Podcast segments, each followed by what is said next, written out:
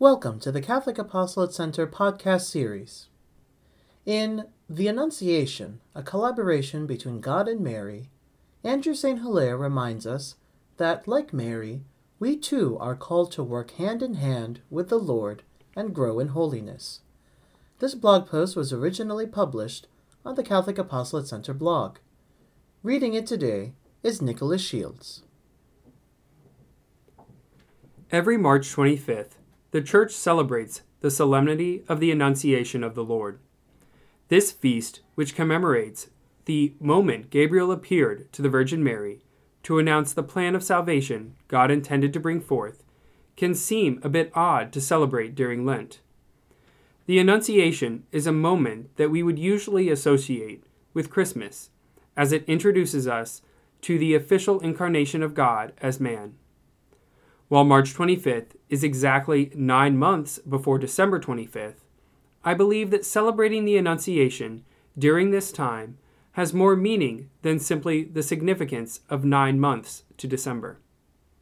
I hope to share with you my thoughts on a few of the many beautiful features of this event in Christianity and how it pertains to our mission in the liturgical season of Lent. The Annunciation emphasizes both the importance of Mary and how the Annunciation brings the incarnation of God into the realm of human history. I have noticed that people, when discussing this crucial event, typically compartmentalize these two aspects while forgetting their interconnectivity. I also find that this can result in one compartmentalizing their relationship with Mary and their relationship with God, failing to recognize how the two are woven together.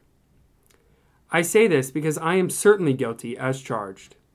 Seeing the beautiful harmonization of the new Adam, Jesus, and the new Eve, Mary, can help us better understand the correct approach to bringing our hearts closer to God during Lent.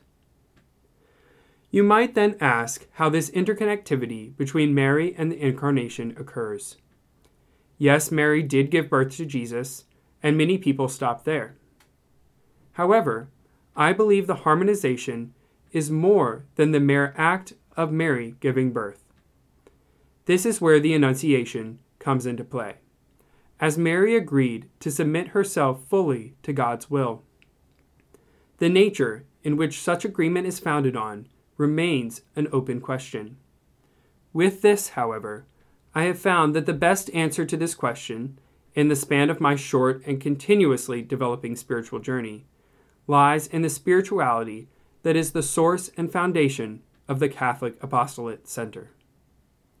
In a blog I wrote some while back, I talked about God as infinite love, and I reference this again because I am referring to a spirituality of collaboration, where the love of God is a collaborative invitation to participate in His will, which subsequently leads us to being one with His love. We walk on our journey together with God, and this connectedness is why such a harmonization between the role of Mary and the incarnation of Christ exists. The answer to how this harmony exists lies in the gift of free will. I mention free will because of its importance in the understanding of a collaborative relationship with God, one where we are free rather than forced to conform to His will.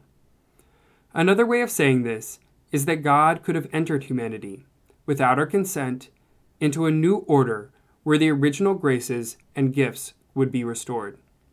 However, God wanted us to love Him, and such love requires an act to freely choose Him while simultaneously rejecting something else.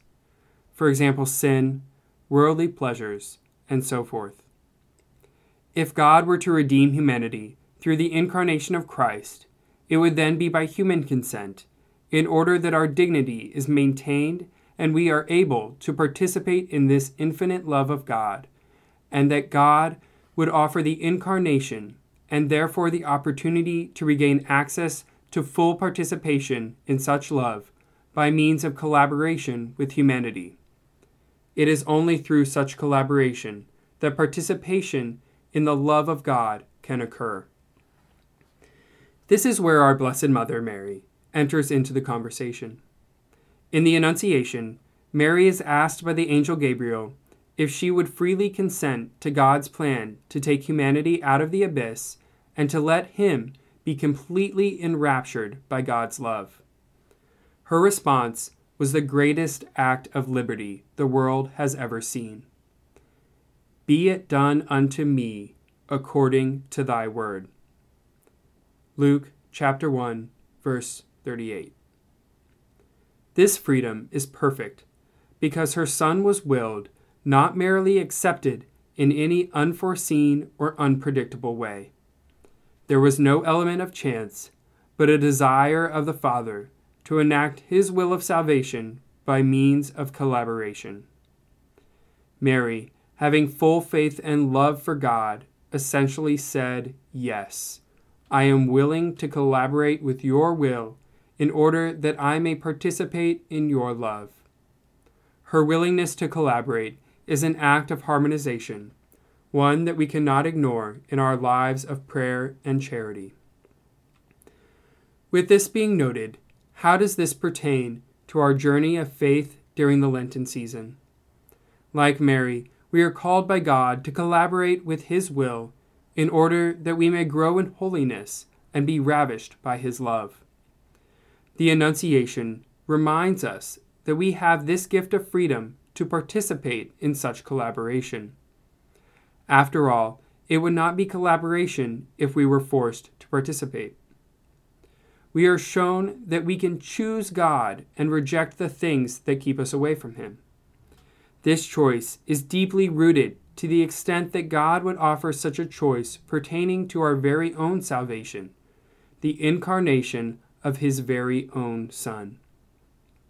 Fortunately, we have an example, a role model who perfected this very act of freedom. That role model is Mary, as she collaborated with God's will. Because of such a harmonization between Mary and God's plan, the same harmonization can occur with us and God. We can pursue this harmonization with God by asking for Mary's intercession. She can then respond to such an invitation by saying, Behold, I am the handmaid of the Lord. Be it done unto me according to thy word. For this and more blog posts, or for more information, please visit www.catholicapostolatecenter.org. Thank you for listening, and in the words of St. Vincent Pallotti, may the charity of Christ urge us on.